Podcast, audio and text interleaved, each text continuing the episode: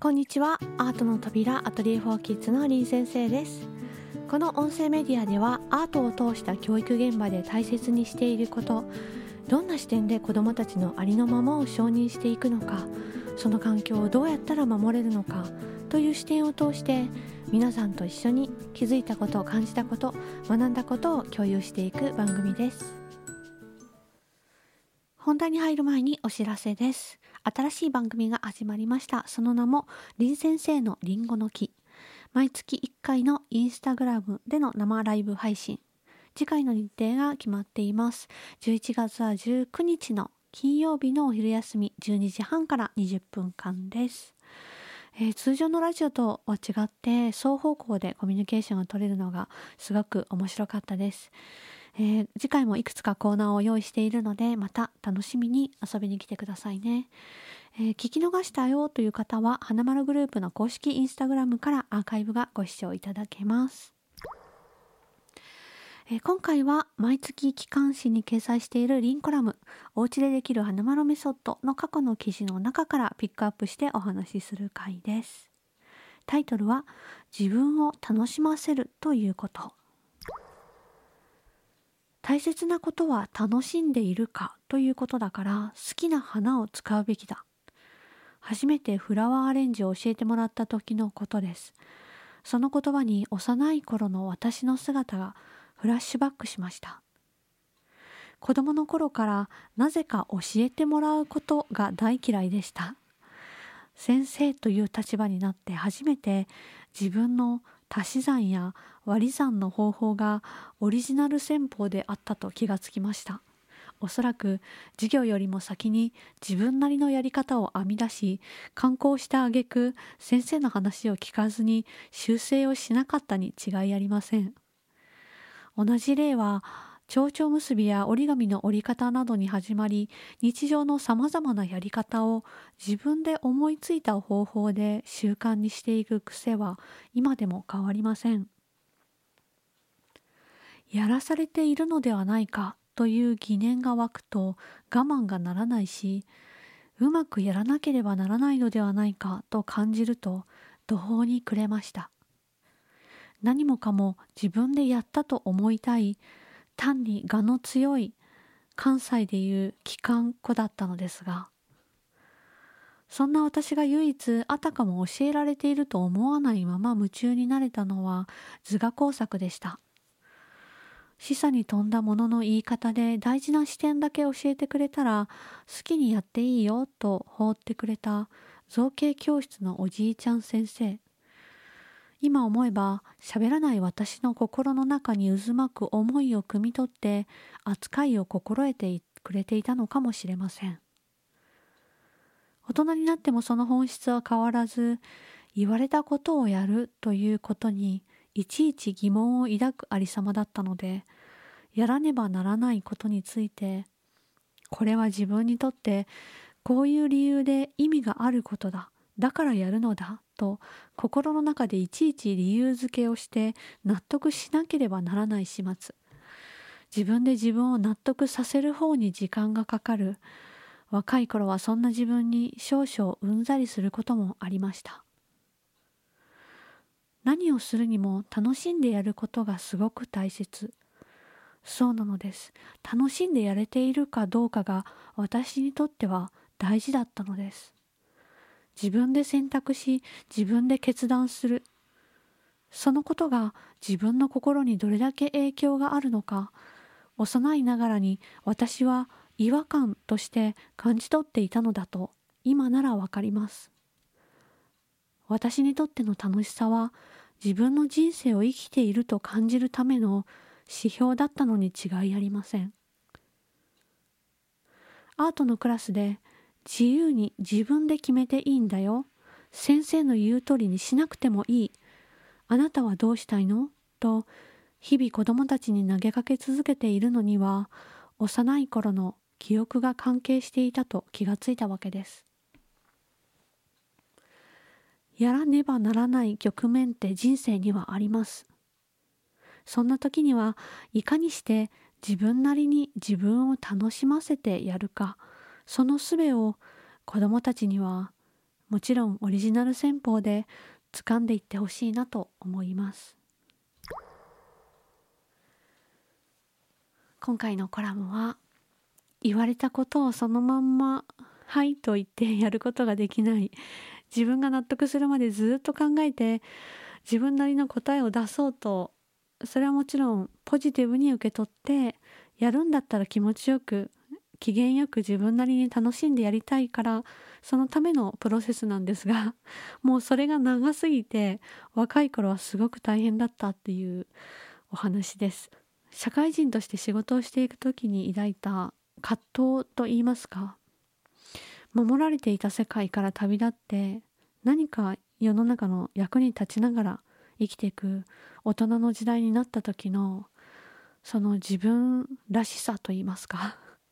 そういう自分に自分でうんざりすることがよくありました。このコラムのあの初稿を書いてる時はまだにじゅう代で若かったので、その渦中にいたので多分こういうことを書き残したのかなと思ったんですが、皆さんの自分自身の特有の癖というかこだわりみたいな、譲れない何かっていうのはありますか？またインスタライブでも聞いてみたいなっていうふうに思いました。きっとそれぞれ何かがありそうですよね。それでは今日も最後に歌をお届けします、えー、カリンバはメンバーの誕生日に歌を作って送り合ったりしているんですけれども、今年の春高浜さんのために作った新曲があって、また未発表なんですけれども、えー、お聞かせしようかなと思います。本人に聞かせたので。文ちゃんが高知県の私のいる場所ですよね、大自然のイメージをして作ってくれたメロディーに私が歌詞を書きました。聴いていると美しい映像が流れてくるような、そんな曲です。タイトルはここにいるから。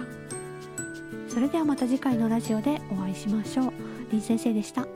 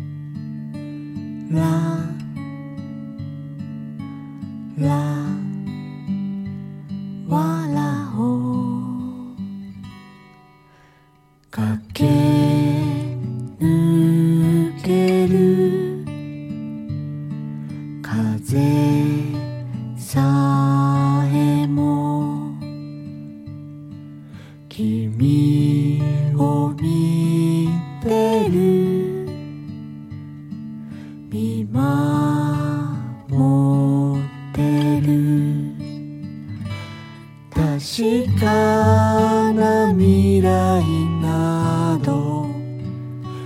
何もないはずだよ。たとえ何か起きてもただ消えずここにいる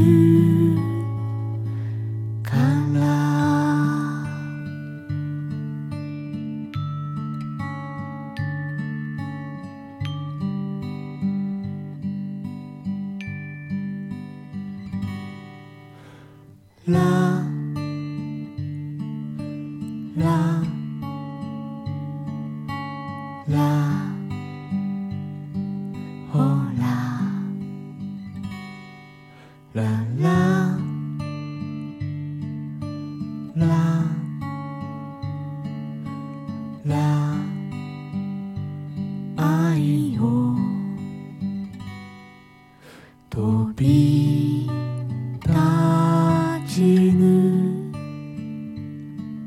鳥たちも君に見える雲の上、確かな未来など何もわからないよ、他に何もいらない、そばにいる、ここにいるから。